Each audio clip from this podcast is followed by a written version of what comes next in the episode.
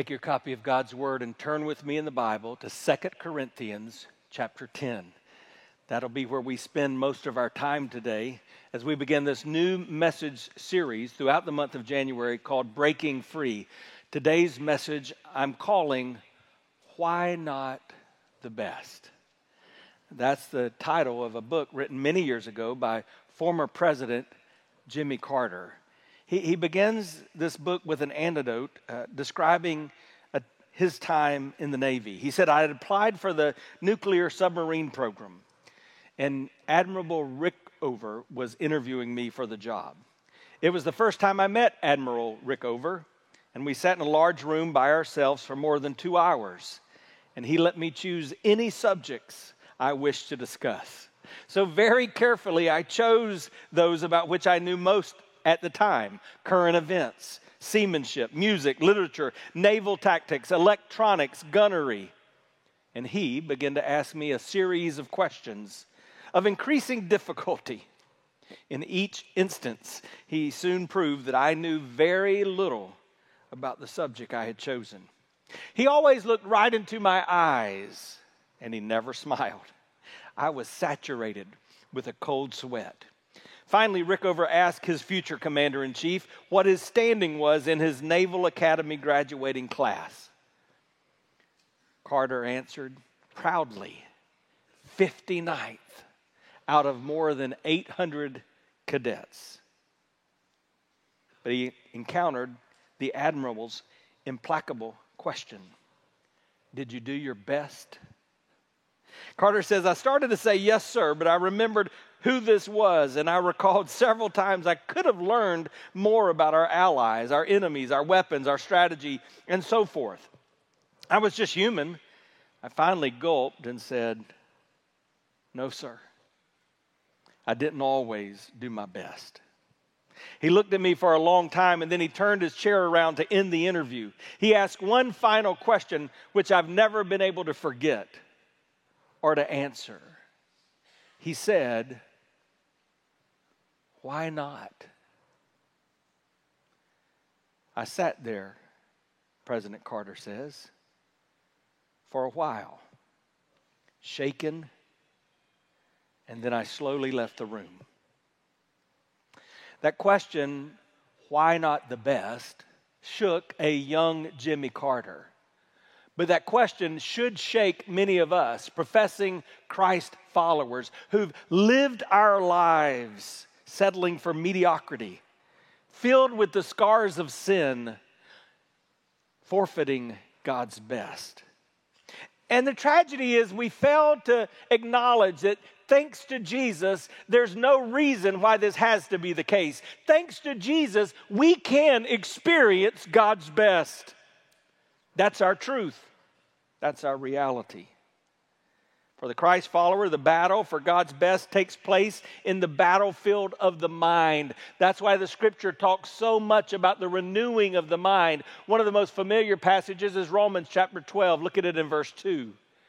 Do not conform to the patterns of this world, but be transformed by the renewing of your mind. Then you'll be able to test and approve what God's will is, His good, pleasing, and perfect will. And that question, which I've been asked more than any in more than 30 years of ministry, all throughout my life, I've seen Christ followers struggle. How do we know and do God's will? And the answer is here we renew our mind. You come today and you think you're struggling with a specific addiction, a habitual sin habit you think you are struggling just with emotional pain and anger or insecurity. The scripture teaches us that the battlefield for all of these is the mind. All temptation begins in the mind. Just think about that. You've not done something, even something very bad, that did not first start here. If you learn to manage the mind, you will learn to manage your life.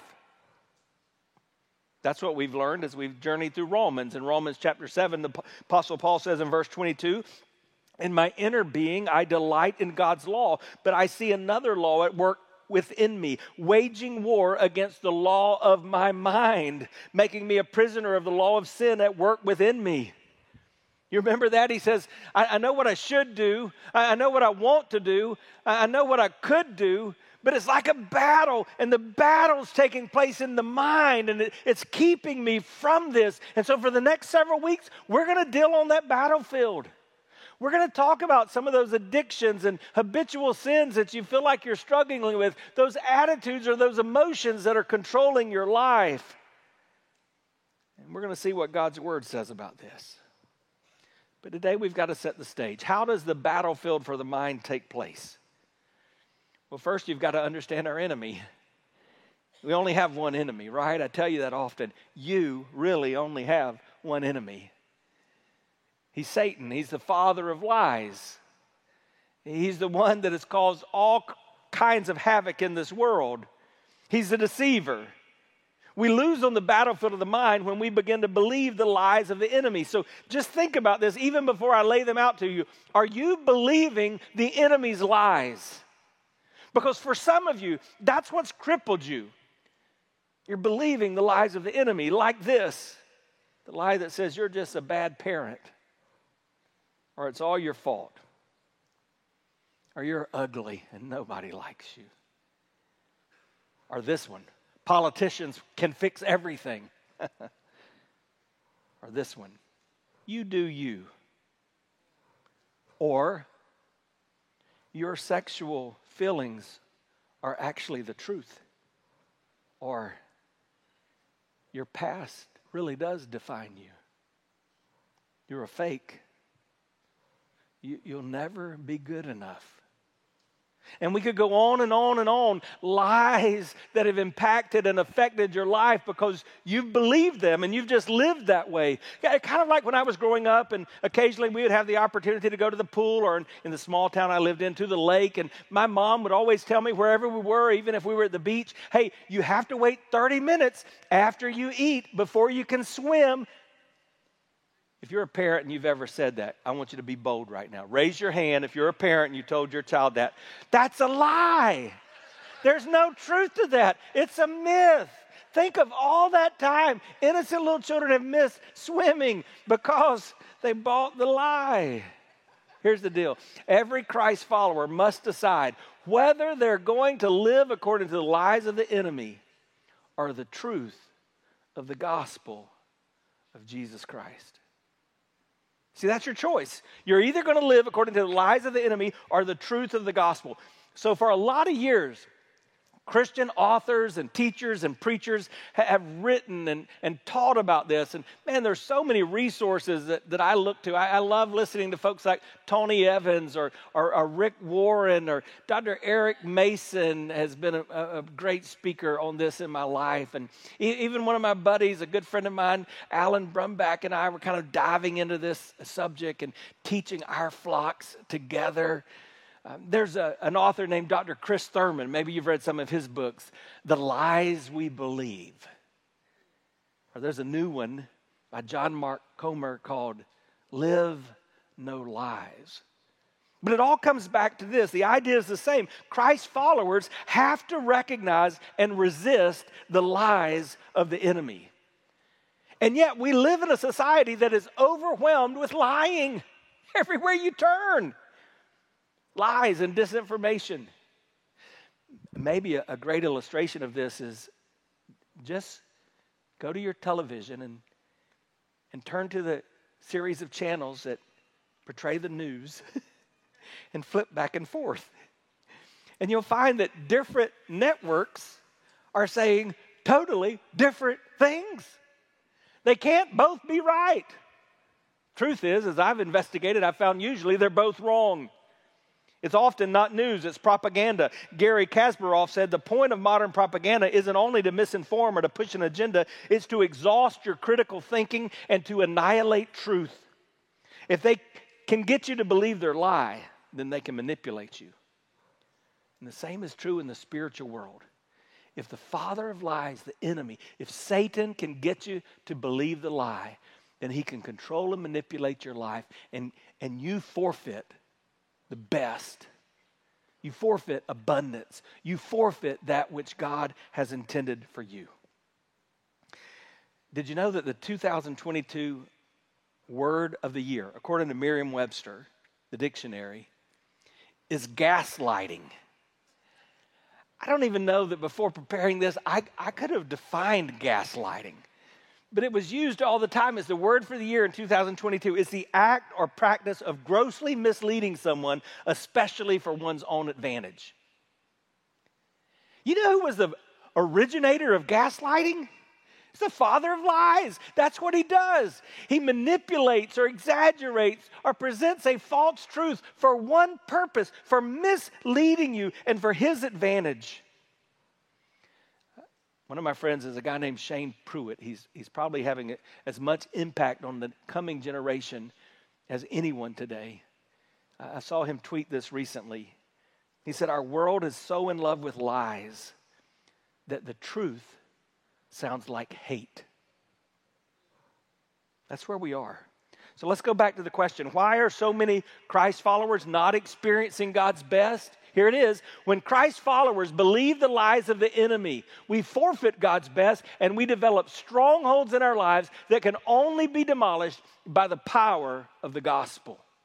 Let me say that again because that's the main thing I want you to get today. When Christ followers, that means if you're here and you know, hey, Pastor, no matter what happens, if I were to die today, I would instantly be face to face with Jesus. There's no doubt in my mind I'm going to heaven. So if you're in that group, which is a pretty awesome group, your name's written in the book of life. I'm saying when Christ followers believe the lies of the enemy, we forfeit God's best and we develop strongholds in our lives that can only be demolished through the power of the gospel. And that's what the apostle Paul's addressing in 2 Corinthians chapter 10. Now here's the context. This is a classic church struggle. Some of you have been in this church. Remember, Paul is writing his letter, just like all his letters, to a specific church. This is the church at the place that's called Corinth. We're going to visit there. If you go on a trip to me, the Journeys of Paul, probably in August of this year, we're going to visit Corinth. Paul's writing a letter to them about something going on in the church. What's going on? They're split. It's a church split. And guess what they're split over? Paul. It's like a church that's split over the pastor. They don't like him. You know what they don't like at him? They don't like anything. They don't like what he teaches. We even know from history they don't like the way he looked. He didn't really look like one of them. Sound familiar? We don't like the music. We don't like the way you dress. We don't like the lights. And so Paul is now having to deal with, as he's the apostle, he's been sent out by God, kind of overseeing the ministries of these churches, and he's helping them understand. And he begins chapter 10 in a very quick and simple way, just speaking of his attitude. He doesn't defend himself very much, he does proclaim his attitude. And basically says, Hey, just for the record, I'm, I'm striving for godliness. I, I'm really trying to be Christ like. And, and, let me just tell you, because I'm, confident we probably have some guests here today, and some of you are here, and just by the nature of humanity, there are probably things, even if you're a regular part of this church, that you say, I don't really like that about our church. Uh, let, me, let me just refresh you in something.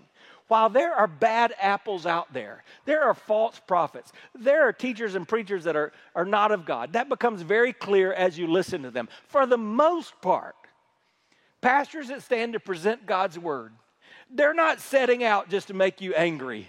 In fact, it doesn't make us happy when we find out you're upset. You don't like us. So Paul is saying, you know what he's saying? He's saying, hey, I really am trying to pursue godliness. I'm seeking to be Christ like. That's his attitude. But that's it. That's all he says. Then he puts things into perspective. He reminds them of the reality they're dealing with. And this is where it gets super practical for all of us. Because he says, You think you're dealing with something human. You think you're dealing with what you don't like about me. You think you're dealing with what you don't like about the way the church is going. But the reality is, you're in a spiritual battle. And I'm just telling you, guys, on this second Sunday of 2023, this 54 year old man who's been around church all his life, I'm just telling you, 99.9% of the time when there is church conflict, it's not about another person, it is a spiritual battle that's waging war in your mind. And so Paul says, Let me tell you about the arsenal God gives you to fight that battle. And that's what we're going to deal with. 2 Corinthians chapter 10, beginning verse 3, this is the word of God. For though we live in the world, we do not wage war as the world does. The weapons we fight with are not weapons of the world. On the contrary, they have divine power. Say divine power. On the contrary, they have divine power to demolish strongholds. Say demolish strongholds. We demolish arguments and every pretension that sets itself up against the knowledge of God, and we take captive every thought. Say those four words take captive every thought to make it obedient to Christ. So, Father, once more in the name of Jesus, we ask you, speak. We're listening. Oh God, Holy Spirit, move in this place with my arms up outstretched to you. I just ask that you would be praised. Jesus, let your name be lifted high as we meet together. Lord, with my hands open before you, I ask that you would just fill me. Let my words be your words. Let my thoughts be your thoughts. And Lord, with my arms outstretched, I just tell you, I surrender. I hide behind your word and behind the cross of Jesus Christ. So, Lord, now do your business. Give us what we need we don't have. Teach us what we need to learn. Make us new. In Jesus' name, amen. Remember the main thing, right? When Christ's followers believe the lies of the enemy, we forfeit God's best and we develop strongholds in our life that can only be demolished by the power of the gospel. And in these verses, Paul gives us three truths about strongholds. That's what we're talking about this morning strongholds. Number one, there's a reality every Christ follower must understand. Here it is we are in a spiritual war. I want you to say that sentence with me. We are in a spiritual war. Do you recognize that? This is a battle. It's a spiritual war. That's not the first time we hear this in Scripture. In, in Ephesians, in chapter 6, in this battle pay, passage where Paul talks about putting on the armor of God, it says in verse 12, Our struggle is not against flesh and blood, but against the rulers, against the authorities, against the power of this dark world, against the spiritual forces of evil in the heavenly realms. If you are a Christ follower, you're waging war against one enemy. That's the good news. The bad news is he's fighting hard. He's in a global campaign. He has a strategy to take you and the rest of God's people down. And it's not new, it started in the garden. And then you might remember this interaction with Job in Job chapter 1 and verse Psalm. Now, Job, many people believe, is the oldest book in the Bible. That's confusing to you because of where it lands chronologically in the Bible, but many people believe this was the first book written. Here's what it says Job chapter 1, verse 7. The Lord said to Satan, Where'd you come from? And Satan answered the Lord, From roaming throughout the earth, going back and forth on it. So, Satan being cast out of the garden, being told there in that experience with Adam and Eve that his life was going to end, that he was going to be cast into hell, that his head would be crushed under what we know is ultimately the death, the burial, the resurrection of Jesus Christ on the cross. Satan's just roaming around seeking who he can mess with. And then if we kept reading, we would find out that he finds Job. And he's intrigued because he says, Job is a righteous man. And, let me just tell you something. If you feel like you're really battling with the enemy, that's not necessarily bad news. It probably means you're doing some things right. If he's not messing with you, hello. I mean, just think about that, just logically. So he says, Job is a, a righteous man but I think I can get him off course. I think if I start taking stuff away from him, he'll reject you, God. And so God says, okay, do whatever you want, just don't kill him. And then we know the story. He just begins to wreak havoc in Job's life. And even after everything, what does Job say? I know this my Redeemer lives. Why? How could he say that in the midst of everything? Truth is, we have about 40 chapters where we see this taking place, but he's winning the battle of the mind. But it's not just the Old Testament. Did you know 1 Peter 5 8 says this? Be alert and of sober mind. Your enemy, the devil, prowls around like a roaring lion looking for someone to devour. Let me give you the Paul Purvis paraphrase of that verse. The devil is alive and well, and he's after you and your mama. He does not like you. He wants to mess you up. He's seeking to steal your peace, to, to kill your joy, to destroy your life. So you have to understand where that battle begins. And as I mentioned, it takes place in the mind. Paul refers to this as arguments and pretense. But I like how the New Living Translation says this. It helps us understand it a little better. Listen to this. We use God's mighty weapons, not worldly weapons, to knock down the strongholds of human reasoning and to destroy false arguments. So, what are the strongholds?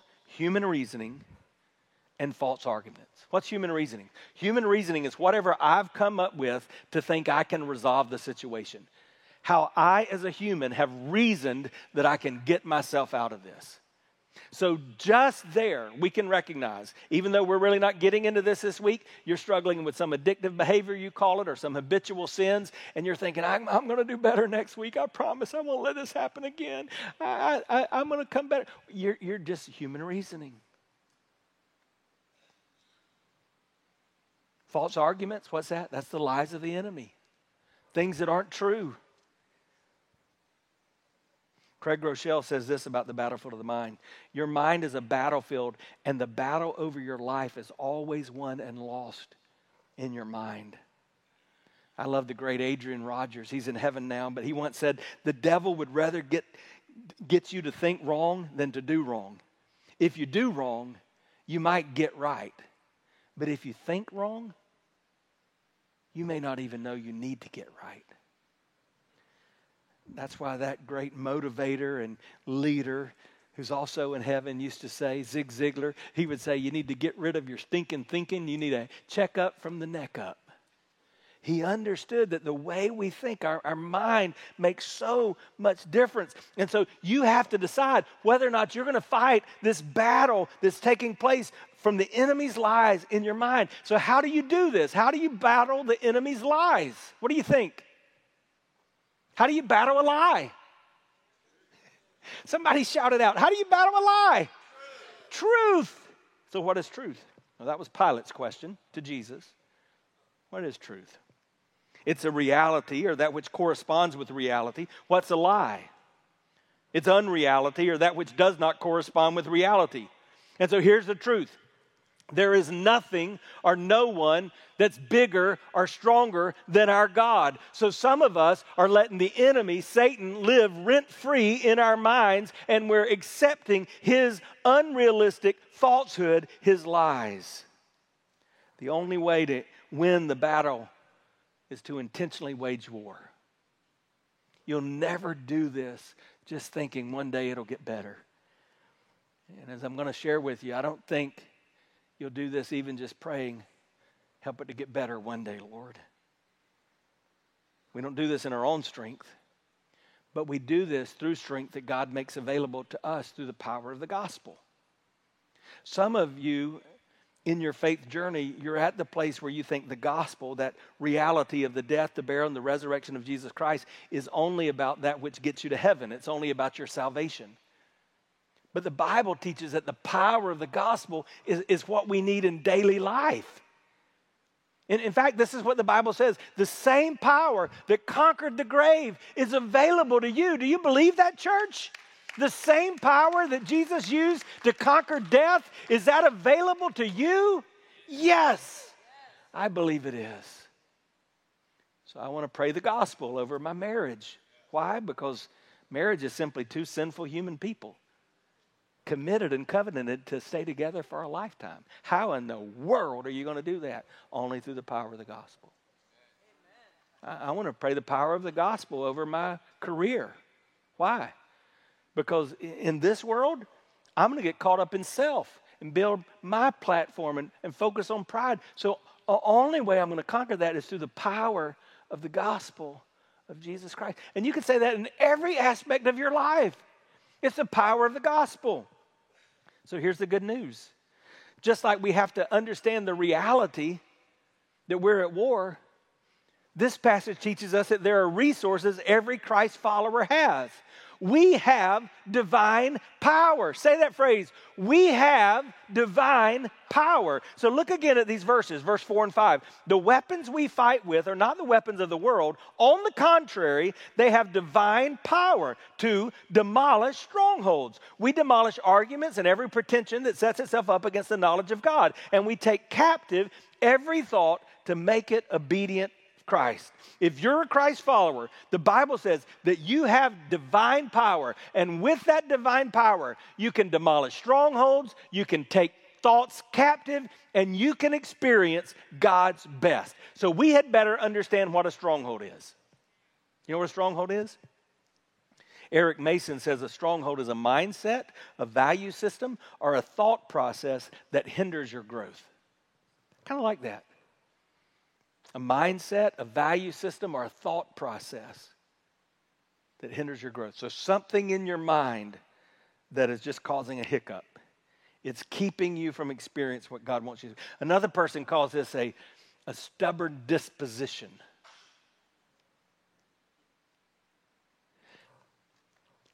Some of you, man, you love Jesus, you're faithful to your church, but you got a stubborn disposition you got a stronghold over something silly. It, I might could rephrase that a, a cranky mindset. And so everybody around you, when, when you come up, they go, Why are they so negative? Why are they always telling me something negative? Because you got a stubborn disposition. It's a stronghold in your life. I love this definition that I've adopted from something I read years ago from Beth Moore as she wrote that study, primarily for ladies, called Breaking Free. But, but this is what I came up with. A stronghold is anything in our life that consumes our mental and emotional energy, pretending to be greater. Remember, Satan is a deceiver. He's the father of what? He's the great pretender. So it's not true, but he pretends to be greater than the presence, the power, and the purposes of God. Thus, it robs us of the fulfillment available to every follower of Christ. So we listen to the lies of the enemy and we buy into what Satan is pretending to tell us. And as a result, we miss out on God's power, we miss out on his purpose, and we miss out on the fullness of his presence. But specifically, why did Paul use that word stronghold? In that day in particular, a, a stronghold would have referred to a fortress, a, a tower that was a protected place, high. So when we go on the journeys of Paul, we will stop in Corinth, and there you will see in a mount right outside of Corinth this ancient stronghold, this castle structure built into the rock. And you can look at that and begin to think, wow, how, how in the world could somebody tear that down? But, but maybe my better example of that, my favorite, is in Normandy, France. And ironically, we're also taking a mission trip to London and to France in March. I'd love for you to go with me on that. But we'll go to Normandy. And when you stand over the beaches of Normandy, you stand on the cliffs where the Allied forces and our American forces came in at D Day. You, you can stand in the old German bunkers. And when you're standing in those bunkers, you're thinking, wow, no wonder they were so confident. They had the stronghold, they had the high place.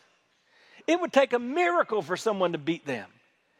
It also just makes you so grateful for the sacrifice where thousands of men died that day as they were climbing those hills, as they were tearing down the strongholds. Stronghold is a high place. In the Old Testament, I just read through the scriptures, I'm reading through it again. It's interesting when you start hearing about the kings. You can even hear of good kings. And you know what the Bible says about these good kings? They loved the Lord, but they didn't get rid of the high places. So there are some of you here that are not followers of Christ. That's just facts. I, don't know you. I'm not pointing fingers at you, but confident some of you are not followers of Christ. But a church is where primarily followers of Christ gather. So let me speak to Christ followers for a second. Some of you are not dealing with the high places in your life. There are strongholds that have come in, and, and you've just grown okay with it. In fact, in some of these sinful attitudes and actions, you've got it's like your pet. You nourish it, you feed it.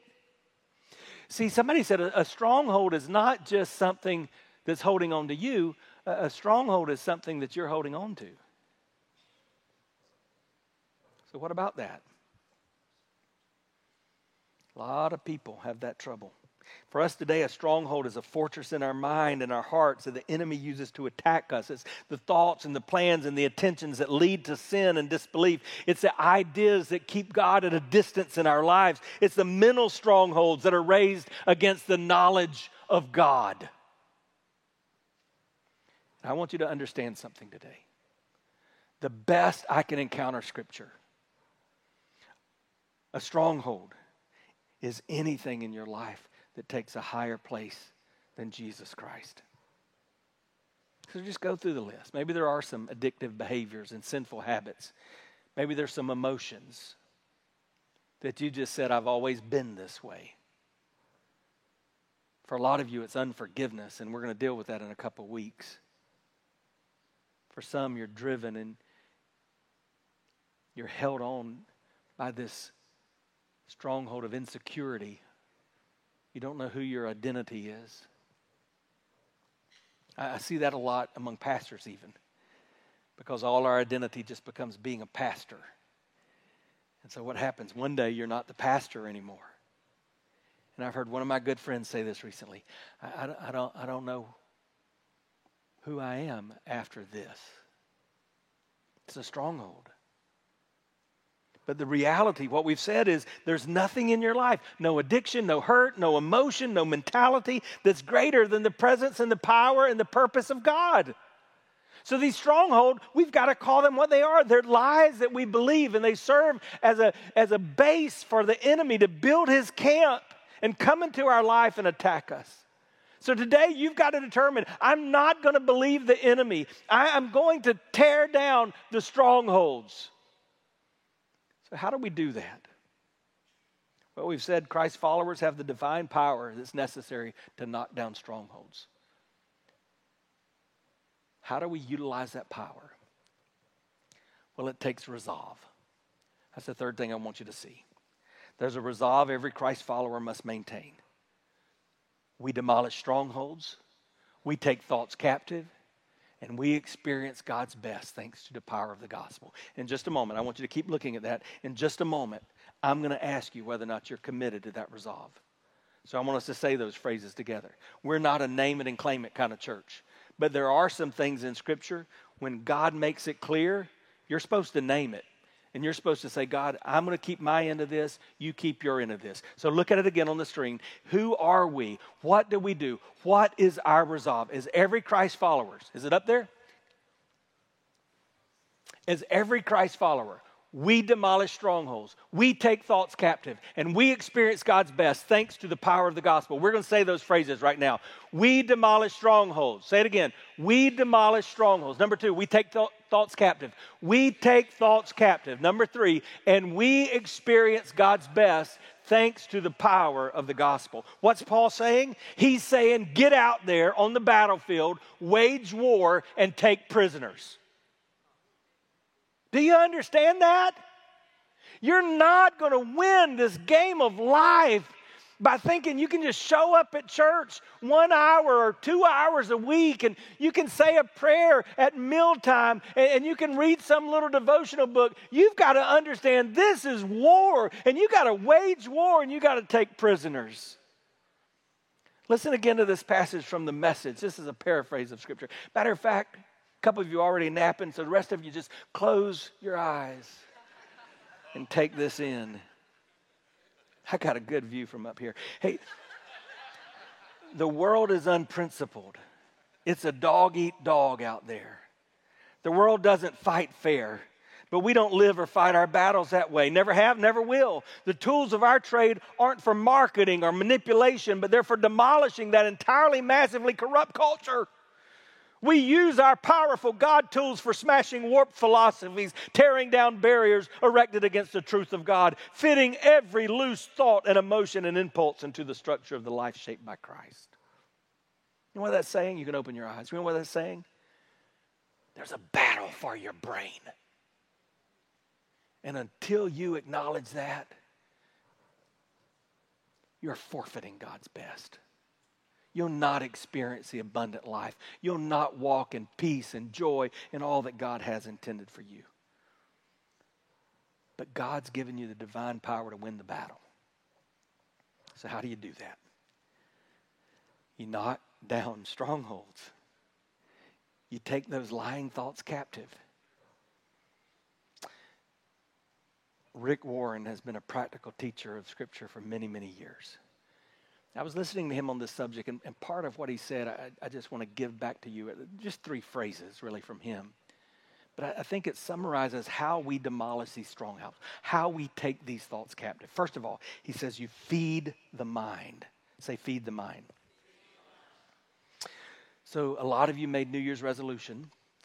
Uh, only 17% of you are still keeping up with those this far into the month of January.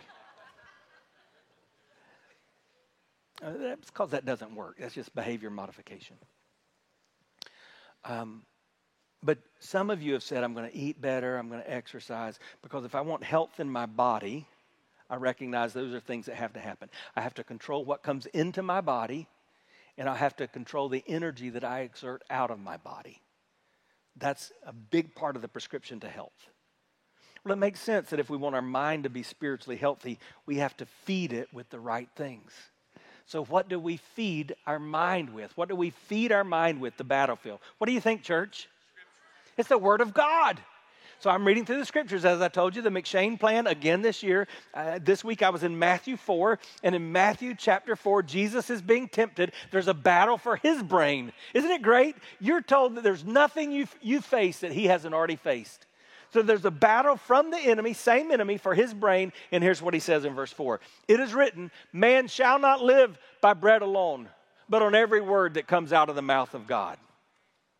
The Word of God is our sword, it's our strength, it's our shield. We fight the enemy of the mind with Scripture, but the reality is you can't quote what you don't know. You can't apply that which you have not gotten into your life. That's why Scripture says, study to show yourself approved. That's why Scripture says, Your word have I hid it in my heart that I might not sin against you.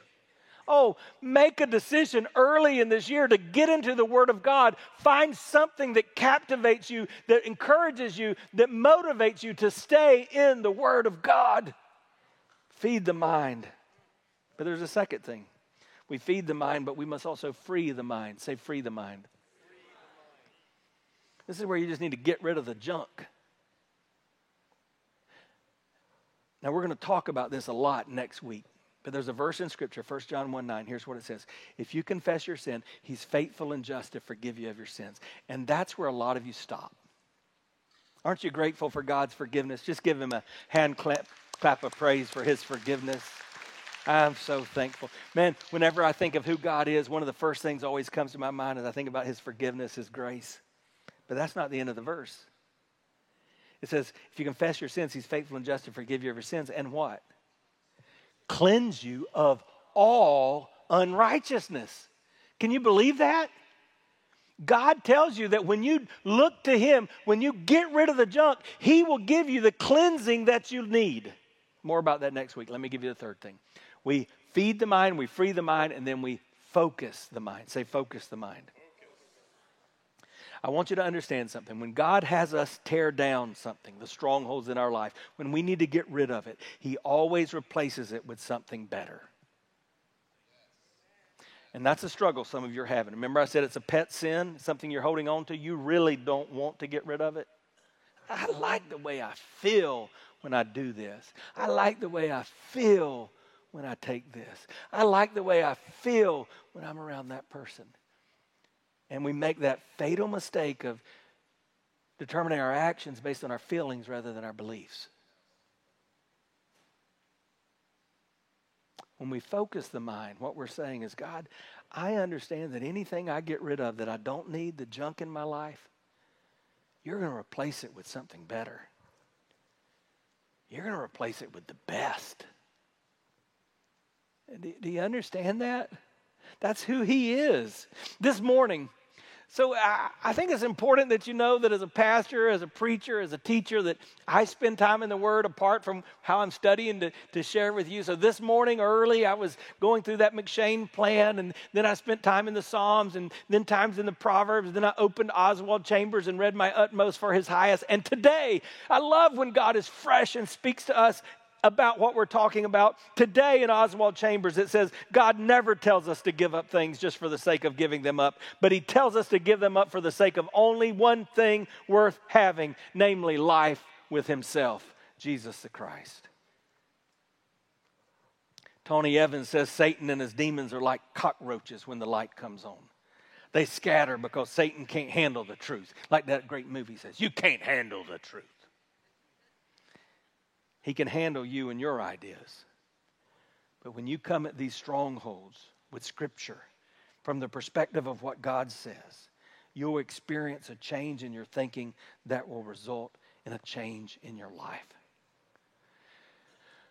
So I preached from this passage a number of years ago, and I, I gave you this proclamation, this personalization of these verses from Chuck Swindoll. I want to do that again. Here it is. This is what I want you to leave with this resolve.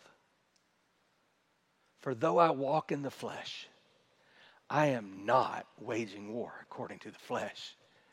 For the weapons of my warfare are not my own flesh, but I have divine power to destroy strongholds. I destroy arguments and every lofty opinion raised against my knowledge of God, and I take every thought captive to obey Christ. That's the resolve, Christ follower, that you can have. When you understand the reality that we are waging war, when you utilize those resources of divine power, you can have the resolve to demolish strongholds, to take thoughts captive, and to experience God's best. So I've just got one question for you why not the best?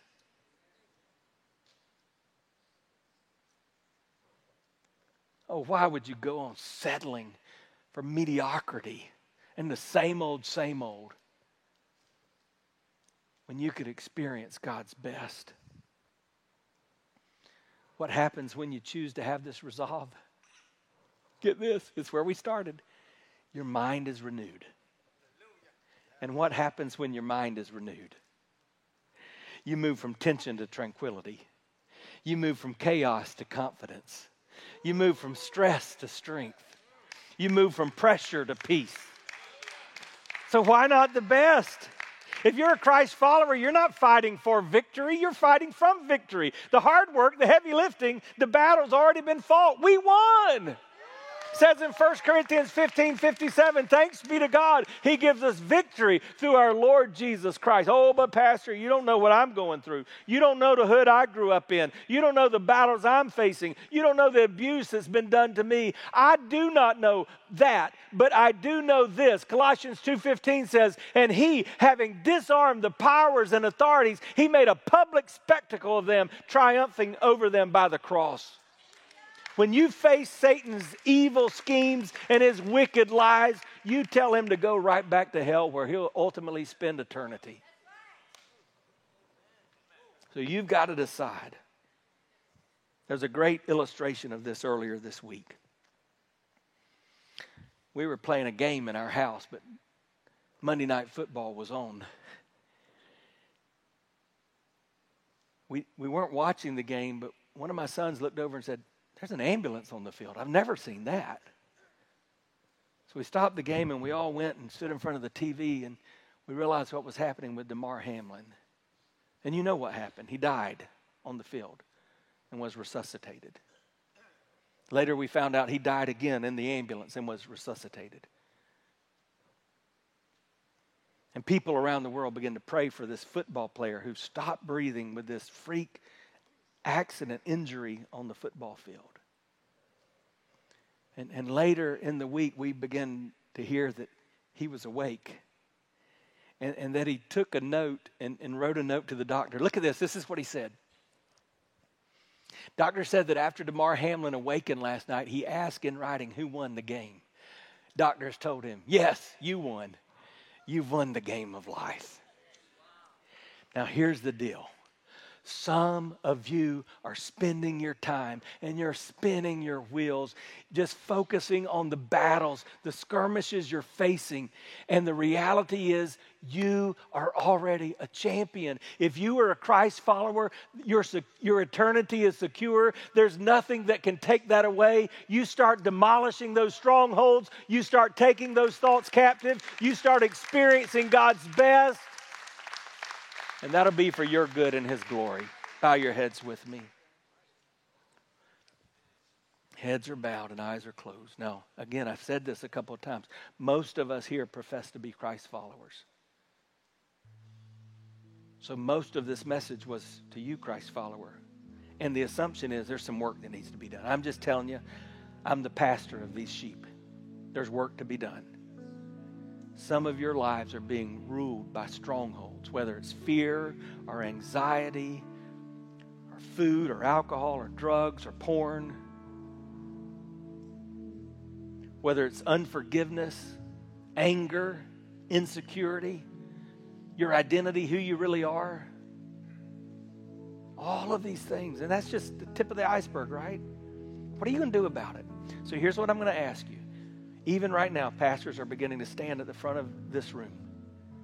They're ready just to pray with you. say, why do I need prayer? Well, you don't have to come to a pastor. We have a high priest. You can go straight to the high priest. His name is Jesus. But sometimes there's something about driving down a stake. So whether you just want to come and kneel and pray and say, God, I'm going to give you this, I'm going to lay this at the feet of Jesus. I've been battling this too long. I've been fighting the same old battle way too long. Christ follower, I'm going to come and ask you to just give it up today, to take those thoughts captive. Some of you are praying to God and asking Him to do what He told you to do. You're saying, Lord, change my thoughts. He didn't tell you to ask Him to change your thought. He said, take the thoughts captive.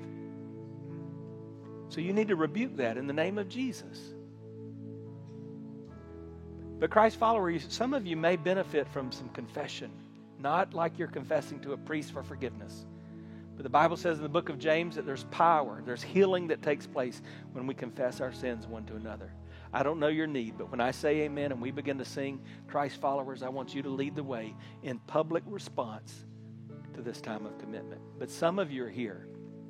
I don't know who you are, but I know you're here. Just statistically, you're here. And also, I prayed that you would be here. You've never begun a relationship with Christ, and you know it. So, in other words, you know that if your life ended today, you would not see Jesus face to face. I'm not saying you're a bad person. You just know you've never surrendered control of your life. So, what do you need to do? You need to ask Jesus to forgive you of your sins. You need to acknowledge that you need Him. You're a sinner. You need to tell Him, I believe that you died for my sins. And you need to say, from this day forward, I'm going to follow you, Jesus. From this day forward, I'm going to stop doing it my way. The Bible calls that repentance. I'm going to follow after you. So you don't have to have me to take that step. But sometimes you just need somebody, somebody to guide you. So this is not a magic prayer, but if this expresses your heart, maybe you'd pray these words. You're in that category I just described. I invite you to pray this to God right now. Dear Jesus, just you and Him. Dear Jesus, I know I need you. I'm a sinner. If I died today, I would die without you. I don't want that. I believe you died for me and you offer me forgiveness. So I, forg- I receive your forgiveness, Lord. And from this moment on, I'm following you. Not my way, but your way. Not my will, but your will. Change me, Lord. Now tell him thank you. Our heads are bowed and our eyes are closed, but I just want to take one last simple step. If you just prayed that prayer with me, you feel like you just began that relationship with Christ, I just want you to look up at me. If you just prayed that prayer with me, would you just make eye contact with me? If you did that, that's the most important thing you could ever do. And that means you're part of God's family. So, welcome to God's family. Here's what I'm going to ask you to do next. I told you these pastors are here.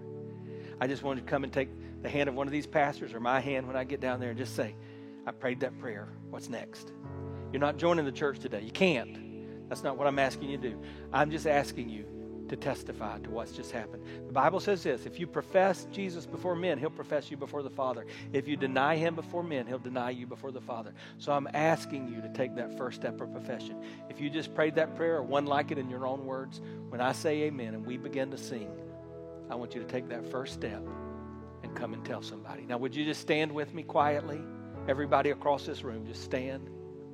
Father, in Jesus' name, we declare that you're the one who takes away pain. You're the one who breaks every chain. You're the one that gives us hope when we feel hopeless. You're the one that meets our needs when we feel needy.